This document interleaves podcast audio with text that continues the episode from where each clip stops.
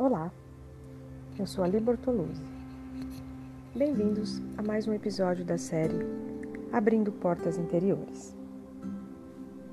Não permita que vaidade intelectual, ideias pré-concebidas e preconceitos bloqueiem seu caminho.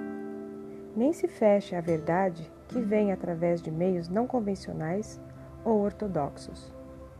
Você está caminhando em direção ao novo e precisa estar preparado para aceitar novos valores e conceitos.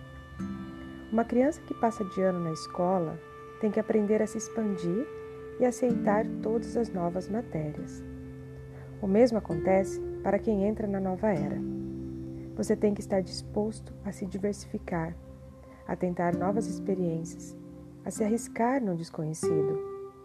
Tem também que estar disposto, inclusive, a errar sabendo que com os erros você vai crescer em sabedoria, conhecimento e compreensão. Mas não se preocupe, as mudanças exigidas de você não serão bruscas. Elas lhe serão introduzidas passo a passo e você poderá se acostumar com elas gradualmente.